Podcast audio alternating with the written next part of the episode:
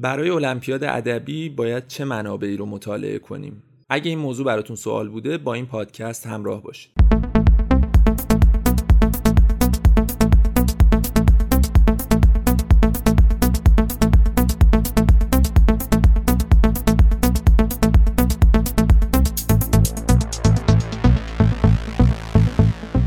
المپیادکست پادکستی برای دانش آموزان المپیادی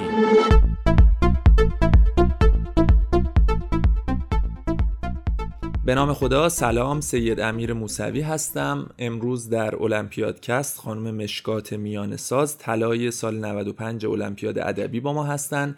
قرار یه موضوع مهم در مورد المپیاد ادبی رو به ما بگن. چه منابعی برای شرکت در المپیاد ادبی باید مطالعه کنیم؟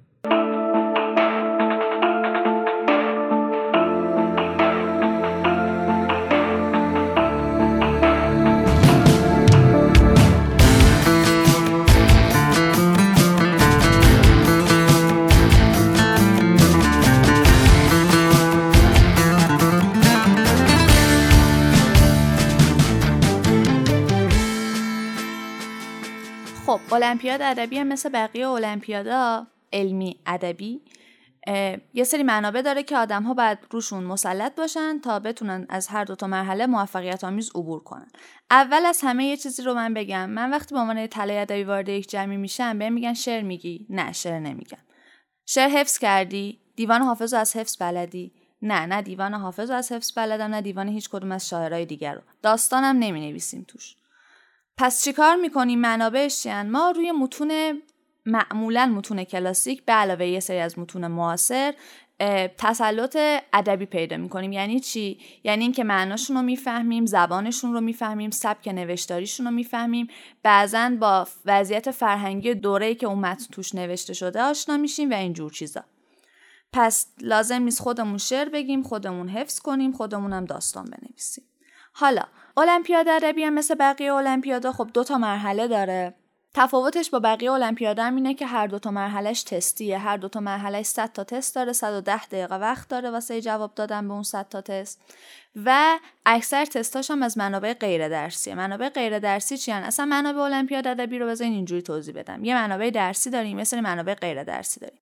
منابع درسی المپیاد ادبی چه چیزایی هستند؟ کتابای درسی مدرسه یعنی فارسی مدرسه علوم فنونای مدرسه. مرحله یک کتاب فارسی دهم و یازدهم و علوم و فنون دهم و یازدهم. و مرحله دو فارسی دوازدهم و علوم و فنون دوازدهم. این از منابع درسیمون. فقط همینا تستایی هم که ازشون میان تستای کمتریه. پس اولویت با منابع غیر درسیه. تفاوت بارز المپیاد ادبی با بقیه المپیادا همینه که منابع غیر درسیش هر سال تغییر می‌کنه. منابع غیر درسیش خودش تقسیم بندی داره. نصر کهن نظم کهن شعر معاصر داستان نمایشنامه و ترجمه ادبی. ترجمه ادبی و نمایشنامه چیزیه که سال اخیر وارد المپیاد شده وگرنه قبلیاش و سالهای سال بچه که وارد پروسه المپیاد ادبی می‌شدن با این منابع سر کار داشتن. نصر کهن یعنی چی؟ یعنی تاریخ بیحقی می‌خونن کیله می‌خونن چهار مقاله می‌خونن اسرار توحید می‌خونن. نظم ادبی یعنی چی؟ یعنی مصنوی می‌خونن حافظ می‌خونن. شعر معاصر میشه شاملو اخوان نیما سیمین بهبهانی. داستان داستان ها معمولا داستان معاصر. روی یه سری نویسنده خاصن مانوف میدن. بهرام صادقی بیژن نجدی غلام حسین ساعدی. نمایشنامه هم که بیشتر نمایشنامه بهرام بیزایی رو منبع می‌کنن.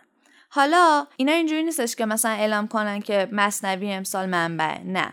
مشخص می‌کنن آقا کدوم تصحیح از مصنوی کدوم حتی انتشارات بعضن از کدوم بیت تا کدوم بیت. دقیق همه اینا مشخص میشه که بچه ها بدونن چه بازه چه تکه از مصنوی رو باید بخونن و منبعشونه.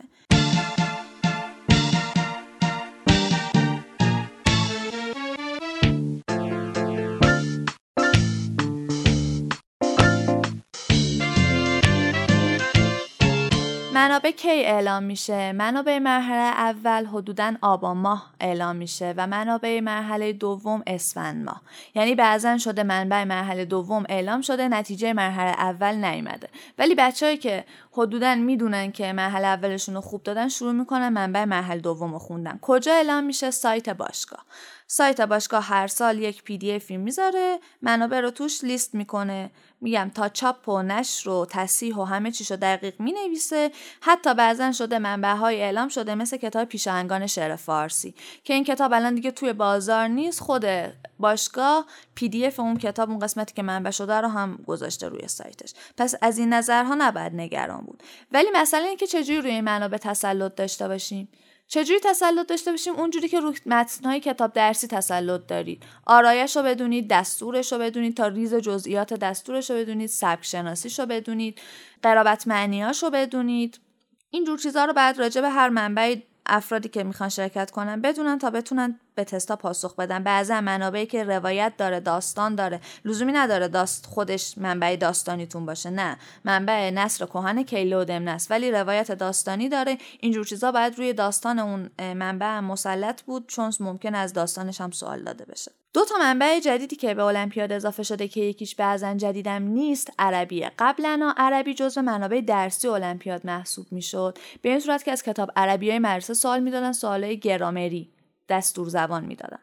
ولی الان عربی هم به منابع غیر درسی اضافه شده. یعنی چی؟ یعنی کیله می‌خونید به حقی می‌خونید مصنوی می‌خونید حافظ می‌خونید وسطش جمله های عربی داره تکه های عربی داره. اون تکه های عربی رو ازش سوال میدن. حالا چه ترجمه باشه چه دستور باشه چه حتی همون قرابت و اینجور چیزا باشه. این از عربی که جدیدن اینطوری شده. یک اتفاق جدیدی هم که راجع به المپیاد افتاده و قدیم ها نبوده وزنه به طور خاص از وزن و عروض سوال میدن توی المپیاد که اینم نه توی منابع درسیتون میاد نه توی منابع غیر درسی البته تو منابع درسی تو علوم و فنون میاد ولی نه تو علوم و فنون دهم و یازدهم تو علوم و فنون دوازدهمه ولی از مرحله یکم ازش سوال میدن.